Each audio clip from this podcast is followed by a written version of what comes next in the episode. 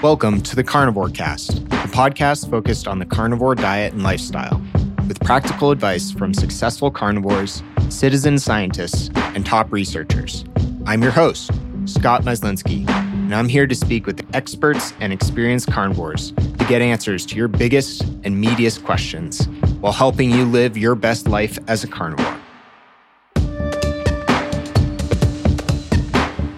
This episode is brought to you by LMNT Electrolytes.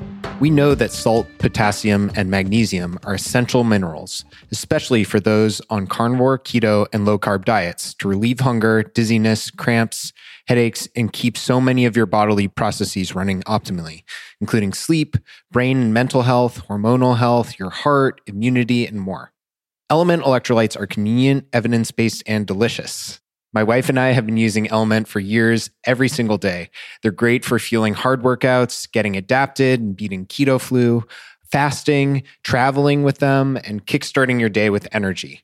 They're used by Navy SEALs, Olympic weightlifters, jujitsu athletes, and everyday people who want to make themselves better, like you and me. They're also founded by superhero Robb Wolf. LMNT is offering free, that's right, free people, LMNT sample packs to Carnivore Cast listeners. All you have to do is pay for shipping. Go to drinklmnt.com slash carnivorecast to claim this awesome deal. That's drinklmnt.com forward slash carnivorecast, one word, and I'll include a link in the show notes. Dr. Ian Billinghurst is the quote OG of real raw food, do, real raw dog food, aka the barf diet, and the carnivore diet doctor of the dog world.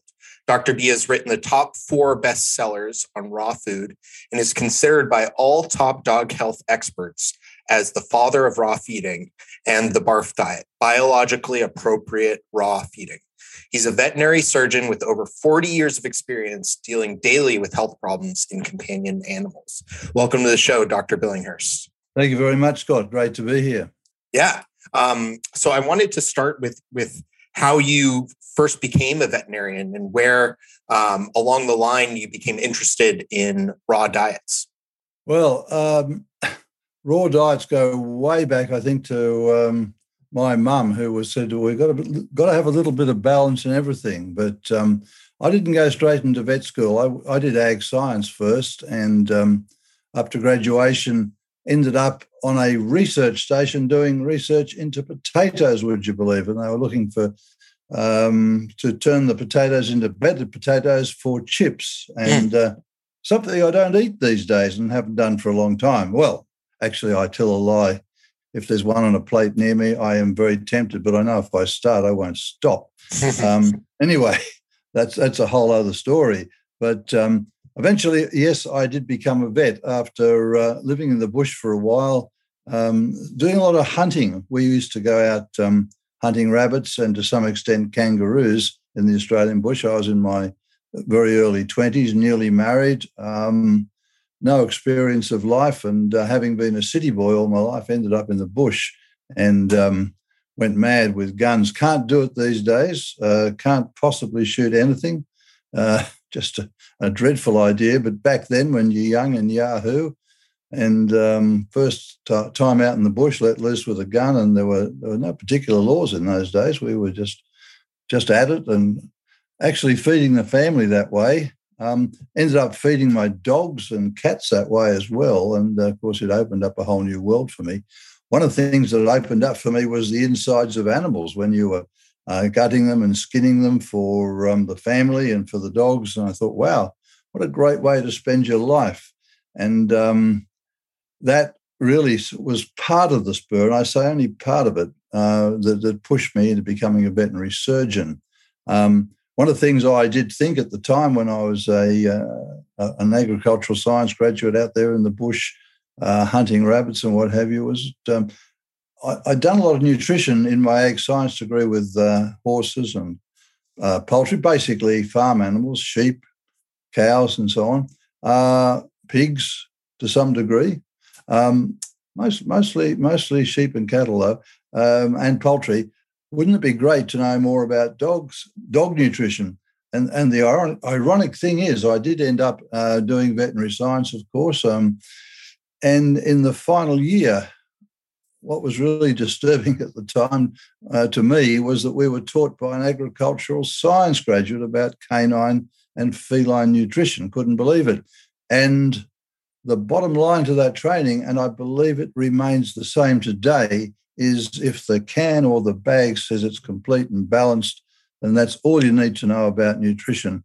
Now, I think mm. it's it's gone a little bit further these days, and uh, but not much. And I think that the message is basically the same. Today, though, it says as long as it's got an, a sticker that says um, fulfills all the AAFCO, American Association of Feed, notice the word feed, control officials, then that's all you need to know, really. And um, that's the that's the brainwashing of today's vets, and it's it has been ever thus. And it's actually getting worse because as the interest in raw food in companion animals has increased, so has the pushback by the pet food companies, who, by the way, are the people who train our vets in companion animal nutrition.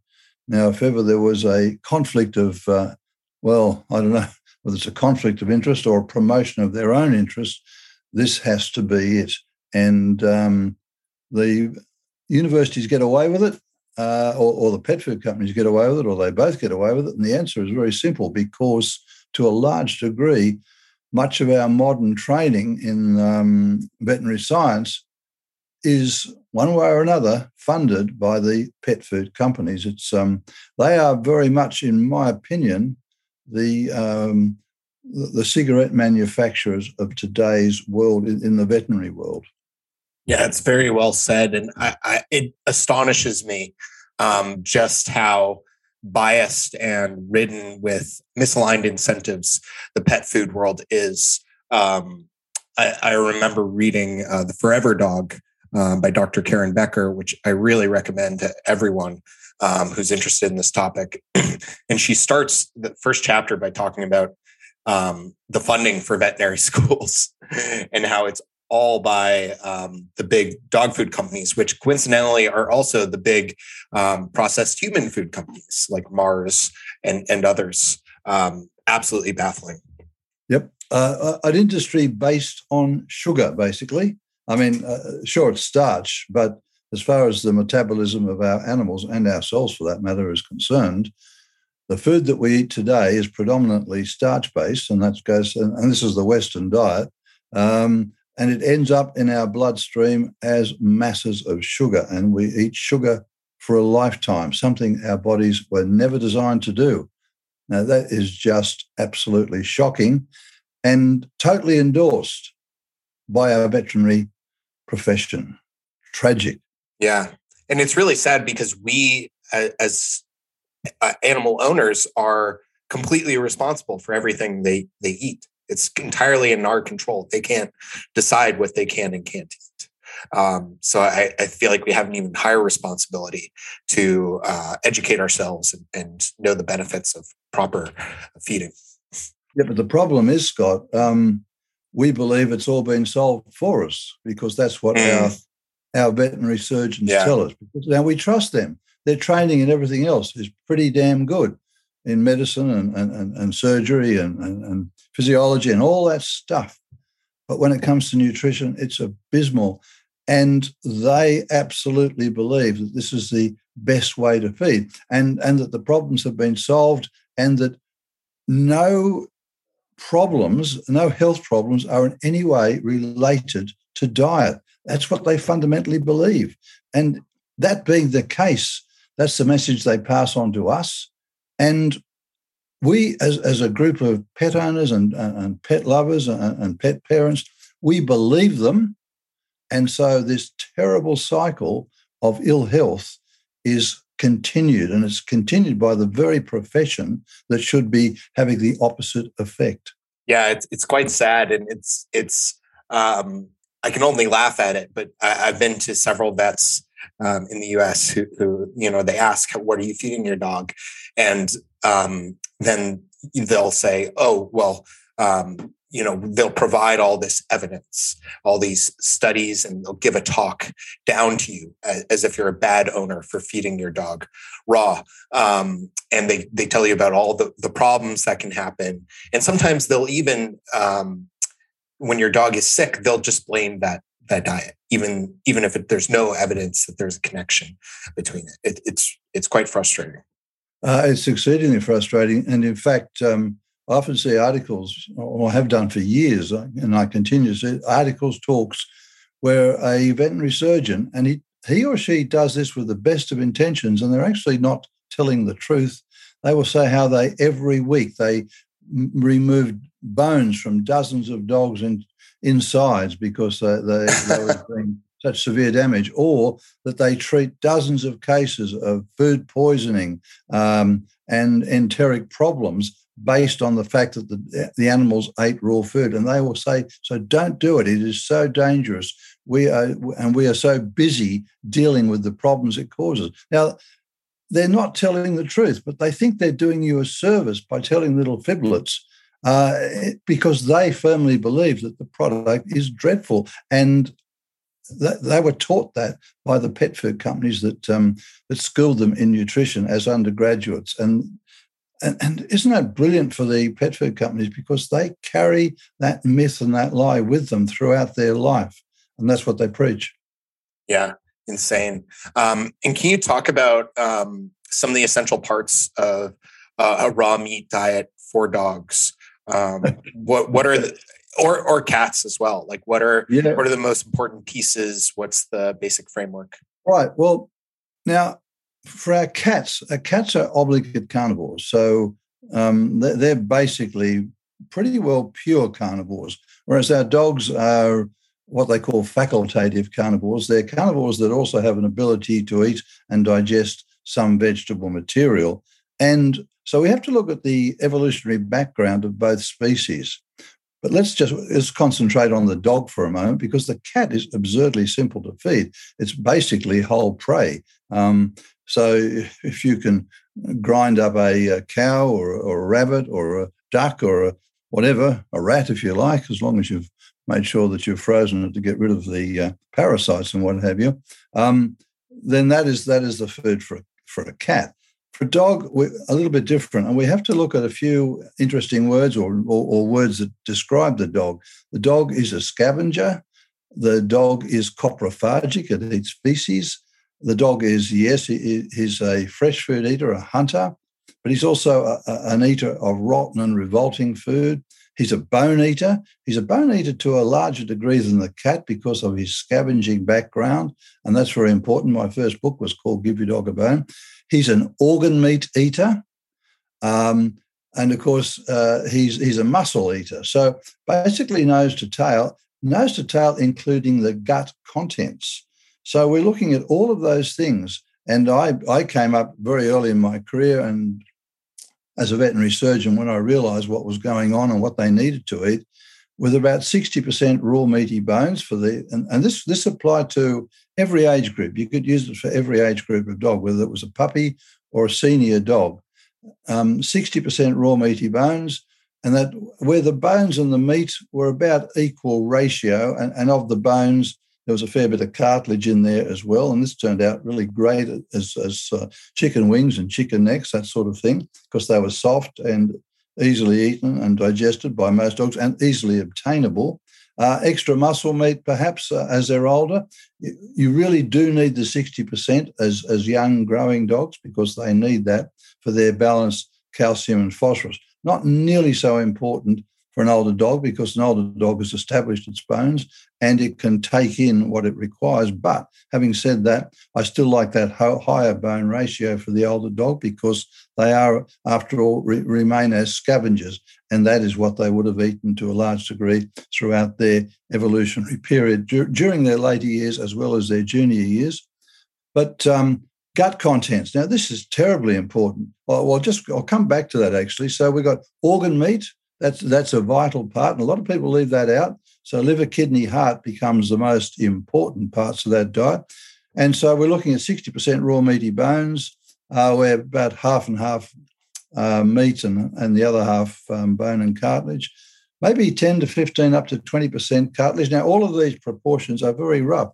They don't have to be exact. There were no Excel spreadsheets out there in the wild as our dogs evolved, and that's the way it works. You just have to be roughly in the ballpark. Um, maybe 15, 10, but uh, 20%, maybe more vegetable material, but it's got to be crushed and ground up like the gut contents of a herbivore. And there's one other aspect of that I'll come back to. Um, and then the fact that dogs are coprophagic. Now, apart from the bacterial content of feces and, and being a, a, feces eater, coprophagic, um, feces contains the living and dead bacterial bodies um, of, of, a wide range of organisms living in the gut of the prey species and of their own their own their own gut um, and in the gut of other of other carnivores. And this um, these dead bodies they are full of they're actually excellent food. Uh, so feces is an excellent food because it's got first class protein from the bacterial bacteria that produced it. It's got, of course, the um, essential fatty acids in every membrane of every bacterium that was there. It's um, high in vitamins. That's B vitamins, vitamin K, uh, so essential fatty acids, B vitamins, protein, uh, and of course fiber, high in fiber, particularly if it's from herbivores. And then, then we come to the all important bacteria. And we, what our dogs miss today, and even when they're raw fed, and I've got to emphasize this, what our dogs are missing today, even when they're raw fed, because a lot of the raw fed diets that we produce for our dogs now by law have to be sterilized and pasteurized. And what's missing, of course, is the bacterial, the living part. And uh, it's important that we restore that. And that's where fermented food comes in. And um, Scott, I, I will talk a little bit more about that, but that's that's the basic framework for a dog. Um, meat, raw meaty bones, foods. Oh, and the foods that rep, that rep, raw meaty bones, organ meat, um, and the gut content. So, so really nose to tail. But of course, we're not going to feed feces to our dogs. We just simply can't do that. And uh, what what what do we do to replace that? Well, over the over the years, I've said, well, what we need to do is what's first class protein? Well, that's very simple: eggs, also cottage cheese, things like that with branched chain amino acids um, essential fatty acids. Throw in some fish oil because it's got the activated omega 3s. And we know that modern foods, if you even wherever they are now, contain sufficient levels of omega 6, which is absolutely the, the quintessential essential uh, fatty acid. They've got um, what else are we going to do? We're going to throw in some probiotics. Now, up until now, I've said throw in some uh, sauerkraut, sorry, throw in some yogurt or um, kefir, that sort of thing. And, and, what we noticed over the years, they wouldn't. A lot of dogs wouldn't eat sauerkraut. But now, um, with my the, the, new business that I'm working with with uh, Rob Ryan, we're actually throwing in fermented vegetables in powdered form, and and that's actually got a little bit of cheese in it, which the dogs absolutely love. And so we're now getting we're restoring that microbiome. So so this is the, this is the essential um, food that we need to feed our dogs. Although I, I didn't mention kelp and um, for, for, minerals because the kelp, of course, from the sea contains all the vital micronutrients, the micro minerals. It's very simple. It's very simple. You really just have to think in terms of what a dog would eat in the wild and then mimic that with food from the local supermarket. And of course, this is what I've explained for years in my lectures and books. So, raw meaty bones, organ meat, something to represent feces, and you know you're pretty well there. It's it's beyond simple. Most people want to make it too hard. A lot of people ask me about how to make liver more tasteful and how to cook it or incorporate other organ meats on carnivore. Optimal Carnivore can help you do just that with their grass fed organ complex. It was created by carnivores for carnivores. They start by sourcing 100% grass fed organ meats from New Zealand, gently freeze drying the organs, and encapsulating them into convenient bovine gelatin capsules. Just six of these capsules a day is the same as eating an ounce of raw organ meat. I personally take these every single day, as does my wife. Even though we both eat liver and other organ meats, our ancestors would have eaten the whole animal. And this unique blend has nine different organs, including beef liver, brain, thymus, kidney, spleen, etc. And I think it's great to get a daily dose of these organs when you can. So it covers all your bases, whether you're at home or traveling. What's also cool is they plant a tree for every product sold, which helps the environment. So visit www.optimalcarnivore.com slash carnivorecast and use the code carnivore10 to receive 10% off your purchase. Thanks, and back to the show. Yeah, it's a, great framework. And um, I'd love to dive a little bit more into um, the fermented foods. Um, can you talk about why that's so essential and um, how how you came about uh, your your current business? Well, we knew, or I, I knew years ago, that dogs absolutely love to eat. Um, they, they, were coprophagic. They eat feces. In fact, I could just see so many uh, German shepherds, particularly, back in the day when German shepherds were they were worried about hip and elbow dysplasia and all that, and we still are, by the way. Um, they were fed this really poor quality dry dog food, so they wouldn't grow too fast and they wouldn't get too much um, artificial calcium in their diet. And eating this food, as soon as they'd eaten it, uh, it pushed through a, a mound of stinking feces out the back end, and they'd immediately turn around and eat that up. And I thought, yep, that food at the back end is far more nutritious than the food that went in the front end because it's been uh, changed by bacteria. So I knew this was important. Also knew that dogs dug up bones. Also know that they they drank out of toilet, but you know, and uh, when they dug up bones, of course, they were all fermented and rotting. Uh, they, they drank out of toilet bowls. They licked their own and other animals' genitals with all the feces and what, what other bugs were there. So I knew this was important. And I didn't have the, the complete knowledge back then, but I'd had some figuring that this had, because the gut was such an important component of the dog's immune system. And we also knew back then, to a small degree, but not to the degree we know now, that the uh, gut was very much connected with the mind. So there was this mind gut connection. So the mental health of dogs was, was also there, stuck with firmly embedded in the microbiome. And um, I also had figured out that the whatever they ate, the microbiome would change uh, in response to that. And in, if the microbiome was being fed by some food that wasn't right, then the dog wasn't going to be right. So we, we there was immune competence, there was autoimmune disease, there was mental health, there was gut health, there was overall health, and there was ability to resist things like cancer, all, all resident in the entire diet and also, as part of that, and a very integral part of that, the microbiome, which was doing all these wonderful things that we still haven't. There's no way we have explored this. It's too complex, uh, and it's a huge, it's a huge topic, and it's a wonderful topic. And um, so, when Rob said to me, and I, Rob was a, a um, he was a client of mine, Rob Ryan, who founded Gussie's Gut when Rob spoke to me, oh gosh, uh, well, maybe six months ago now about what he was doing, I thought, wow, this in a, in a way is the missing link. It's a way of getting, of restoring the um, microbiome and, a, and, and in a good way because we're getting fermented vegetables. So we're getting all the benefits of vegetables, and that's not even a product, something I've even talked about with all those phytonutrients, but fermented. So they've they've got added benefits and he was doing this. I think this is going to restore what we've been missing for so long. It's going to restore those. It's a restoration food in many ways, restoring the microbiome in a brilliantly healthy way.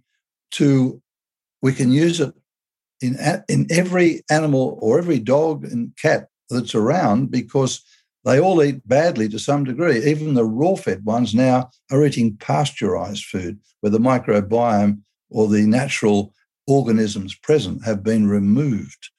So, um, yes, I'm quite excited by this, this revolution and this ability now to simply sprinkle a powder on that's been really lovingly crafted and, and very carefully crafted from a, a range of uh, vegetables, then properly fermented, then freeze dried, turned into a powder, made a little bit palatable with some lovely uh, cheese, and then available for our dogs. And um, what, what a wonderful thing. No matter what your dog is um, being fed, we can at least start to restore that. And once people get the idea of restoring the microbiome and they start thinking about it, they start thinking more carefully about what they're feeding their dog. And they start to look into it, and suddenly they discover that their dog is this carnivore with omnivorous leanings, and that the food that they, they're feeding should also be raw. And then they start looking at it even further. Uh, of course, um, the one we have to convince back out there is, is our veterinary surgeons, and that's a whole other story. But beginning now with the microbiome, as, as we are, or as I am now, and able to talk about it and sensibly introduce it into dogs' diets, I'm really excited by this. Yeah, it's fantastic. And um, how do you advise that people transition dogs to raw feeding or a raw based diet? Most dogs, most dogs, I've always said, and I said, um, stop feeding the uh, dreadful food and start feeding real food. And, and, and the simplest way to do that is simply to feed them something like chicken wings or chicken necks. And um, one of the things you do have to be careful about is if they've never eaten it before, you're going to get one of two reactions. Some dogs, and not very many, will say, What, what, what on earth is this? Most dogs will say, Oh my goodness, you're giving me real food at long last. Who's been talking to you? And then, if they're very hungry, they will gulp it down. Now, if they're a middle sized dog and they eat a small chicken wing, as they inhale that with the great gusto, there is always the danger that it could get lodged in the trachea or trachea, I think, as you say in America. And that is not a good outcome. Something lodged in the trachea or trachea actually stops breathing and death ensues fairly quickly. So you have to match the raw meaty bone to the dog. The other thing that's a great th- way to start is, in fact, um, well, in in um, in the United Kingdom, uh, for many years they would they would get tripe, and I think you can even get tripe here, which is fermented food. Yeah, not allowed not not allowed in Australia. Not green tripe anyway. There are laws against it, and I think that simply because it does contain bacteria and everything you feed your dog is supposed to be sterile. But if you can, it probably doesn't matter what else you've been feeding. Don't give a, a raw meaty bone to a dog who's never had it before and who may enjoy it with such gusto they inhale it. Don't give it to them on a full stomach. Give it to them, sorry, on an empty stomach. Give it to them on a on, on, when they've eaten something else, so they can at least proceed to have a go at it in a more leisurely manner. Now, if they've eaten too much, what they will do is simply pick it up, take it out the backyard if they have access to a backyard, find a soft bit of soil and bury it. And that's not what you want either uh, nor not straight away anyway. But the best way to transition a dog is to simply things like chicken wings, chicken necks, um, lamb flaps, um, oxtails, something that they can get their teeth in, they can actually enjoy. That's that's the best way, and then gradually introduce them to other foods. But what's important to understand: the dog being a scavenger and having lived on raw meaty bones for millions of years as a predominant part of their diet, something like a chicken wing or a chicken neck is absolutely brilliant food, almost a complete diet if you think about it. What's it contain? Well, it contains all the minerals that get stored in bones, and that's most of the minerals we require, particularly calcium, phosphorus. It's got high quality protein from the meat and the bones. It's got the cartilage, and I'll come back to cartilage. It's it's got um, fatty essential fatty acids in the bone marrow and most of the B vitamins present in the muscle as well. And, and they're going to make from this food in their own gut many of the vitamins they need, the, the B vitamins and vitamin K. So, and the other thing to know about raw meaty bones and dogs and diet in general is that each meal does not have to be complete and balanced. Yes, the overall diet should be, but not but not each meal. In fact, I believe that um, trying to make each meal complete and balanced is actually so non evolutionary that it probably works against our dogs in long term health. And, and I relate that very much to intermittent fasting, but that's a whole other, other message here. Um, but the, the, the, essential fact that I was making a point about here was that raw meaty bones are a complete diet, pretty well a complete diet in themselves. And if you wanted to get your dog transitioned and do it without too many gut upsets, just some, if, if it's a medium sized dog that is, isn't going to choke on, on the raw meaty bones, then feed them at every meal, and you might feed them twice a day for a week. And that's fine. Their poo is going to harden up immensely. It's become going to, and you'll notice it out in the sun. It's going to become very soft, sorry, very white and hard very quickly. And uh, it's much less offensive than the stuff that you get when you feed dry dog food, for example. But that's that's a great way. And, and then you can introduce slowly other components. The other way to do it is what I call BARF patties, B A R F, bones and raw food, biologically appropriate raw food. And in this, I, use a base of um, vegetable material. What it's raw, it's in season, and, and whatever vegetables and maybe a little bit of fruit, put through a juicer, recombine the juice and the pulp, and that's the gut contents. Now, then, at this point, if you've got Gussie's gut, you can throw that in, and that now becomes magnificent. But also throw in a bit of yogurt. You're going to throw in some ground up raw meaty bones. I've actually got a um, commercial mincer for this. Throw in some organ meat. That's also ground up. Uh, throw in some eggs, a little bit of kelp, and make these BARF patties. And of course, the recipes for these are, are in my book. But that's that's the basic essentials: organ meat, ground up meat and bones, eggs, yogurt, Gussie's gut, that sort of thing. And there you have this complete diet. And for those people who are really worried about the complete diet, well, you can actually make what amounts to a complete diet with these BARF patties. I recommend making a few different versions of the BARF patties so you get a wide range of raw whole foods that are appropriate for the dog in these patties and feed those. And that's a very simple way to get your dog started as well. Look, there are many roads to Rome, and you really can't go wrong. you just have to start. And then what you, what you need to know also is the basic principles of evolutionary nutrition. And that simply means knowing the sort of foods that I've already talked about that dogs need to eat and what they evolved to require. And they are so simple. And the other thing I like to say to people is you don't have to worry about knowing the, any sort of nutritional essentials because Dogs don't eat nutrients, they eat food that contains nutrients. And they're not looking to have so much vitamin A and so much omega 3. They're looking to have so much organ meat, so much bone, so much essential fatty acids, sorry, so much fat. And when you feed them that way, feeding them food that they evolved to eat, the body takes care of it what it requires by these wonderful homeostatic mechanisms that have been honed by evolution in your dog over millions of years. Doesn't happen that way with synthetic food that we feed because that's not what the dog uh, body has evolved to require and work with homeostatically, but it has with real food and it takes what it wants and works out the balance. So long as you've got those foods in the right ballpark, you can't go wrong. So really, you could start anywhere you like with raw food, and funnily enough, most dogs don't need a transition. They just they go straight to raw food. Sure, you might cause a bit of digestive upset, and I guess if, if you're um, in, in a, um, a house with with carpet and you've got nowhere else to go, maybe then just go the start off with raw meaty bones. But otherwise, if dog has access to the backyard and can go out there and and and poop, um, then that's absolutely fine. That, those those that microbiome will start to take care of itself very quickly, and the dog's health will restore so beautifully.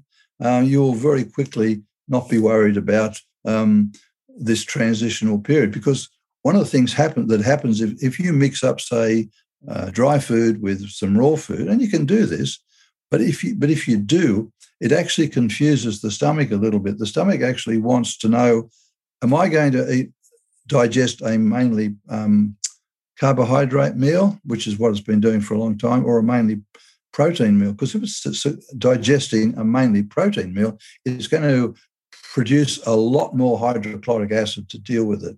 Anyway, um, for most people, you don't have to know the details, but you can just go straight into it, Scott. That's um, that's my message. Yeah, yeah, that's exactly what we did with ours, and that worked very well.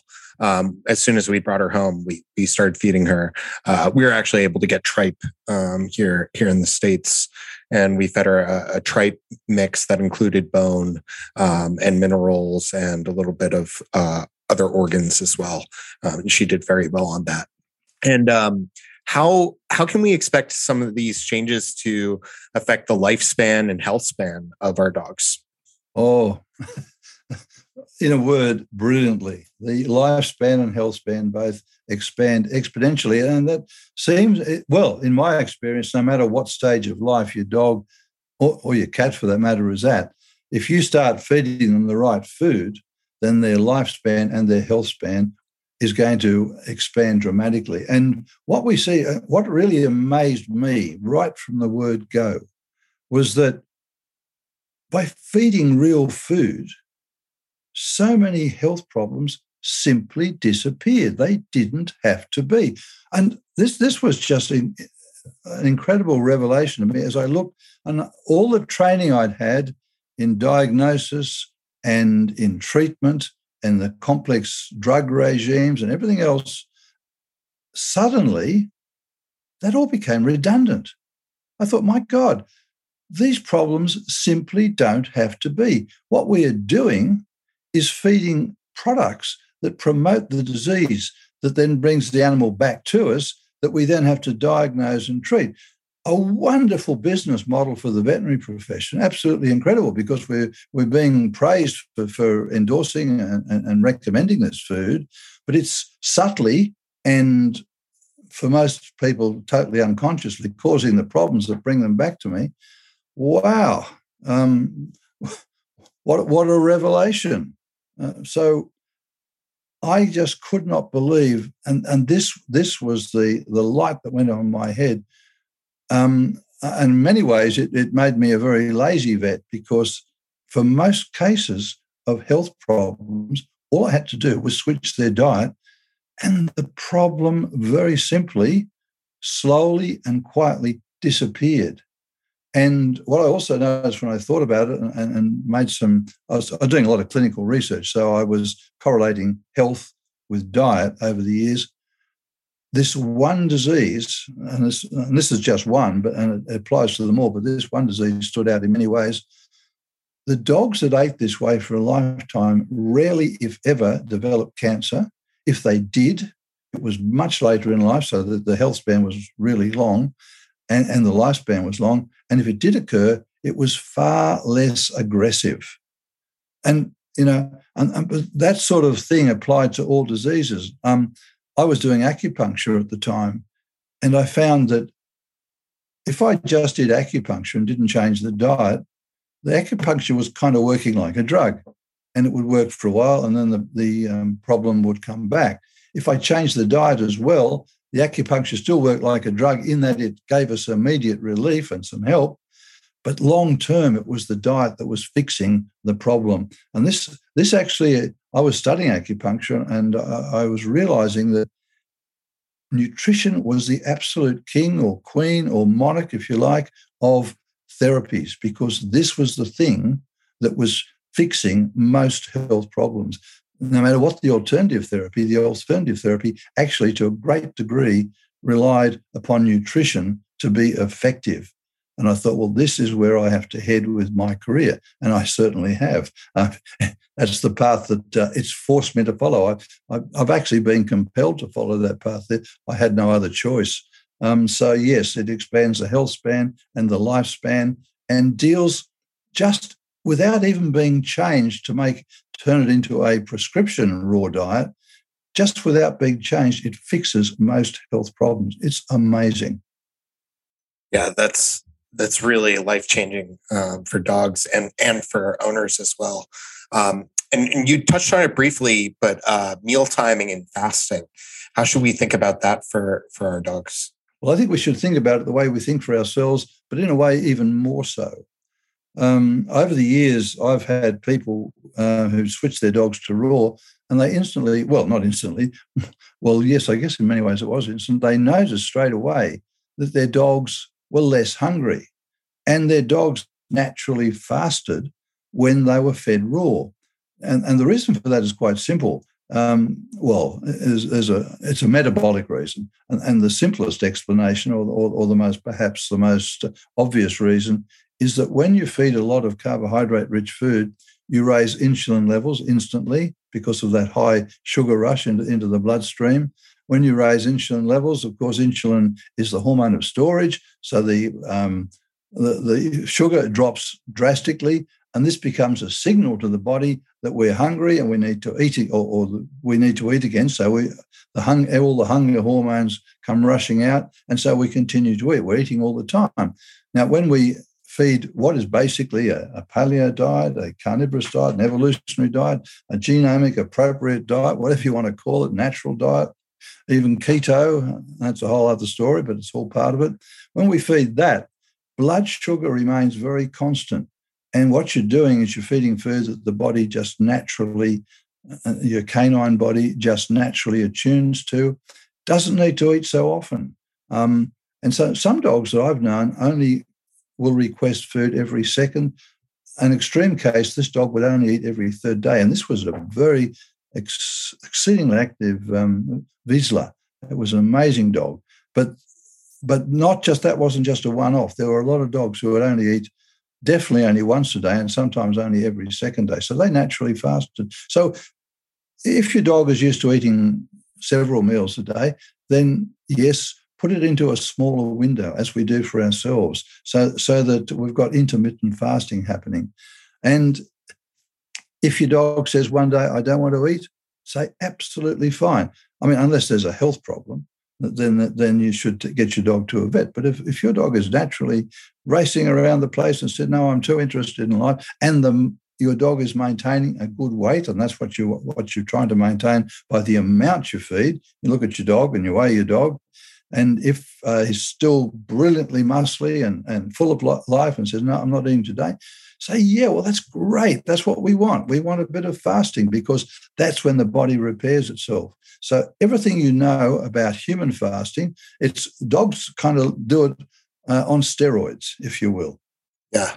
I, I think we've seen similar effects with our dog. And right now, I think we feed her um, twice a day most days, but it's within four hours.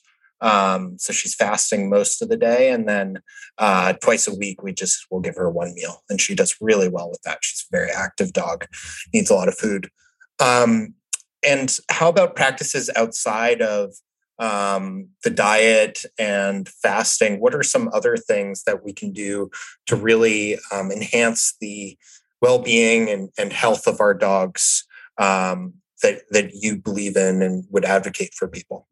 Well, of course, uh, exercise, absolutely essential for us all. And as I say that, i am feeling guilty about myself because as, as, time goes by, I seem to be doing less and less. But uh, so it's one of those things, particularly when you get bound up writing and doing other things. But anyway, exercise, breathing fresh air, and you know, in our polluted world, that could become difficult. Touching the earth, get on a beach, get in the water with your dog if you can, if you're able. But take go out barefoot, hopefully away from anything that's going to cause any problems. Both your dog and you barefoot. Um, getting healthy exercise, breathing in plenty of oxygen. I guess, um, and of course, the other thing is um, if we don't love our dogs and show them that we love them, then they too are being sentient creatures are going to miss out on that aspect, which which also extends their life.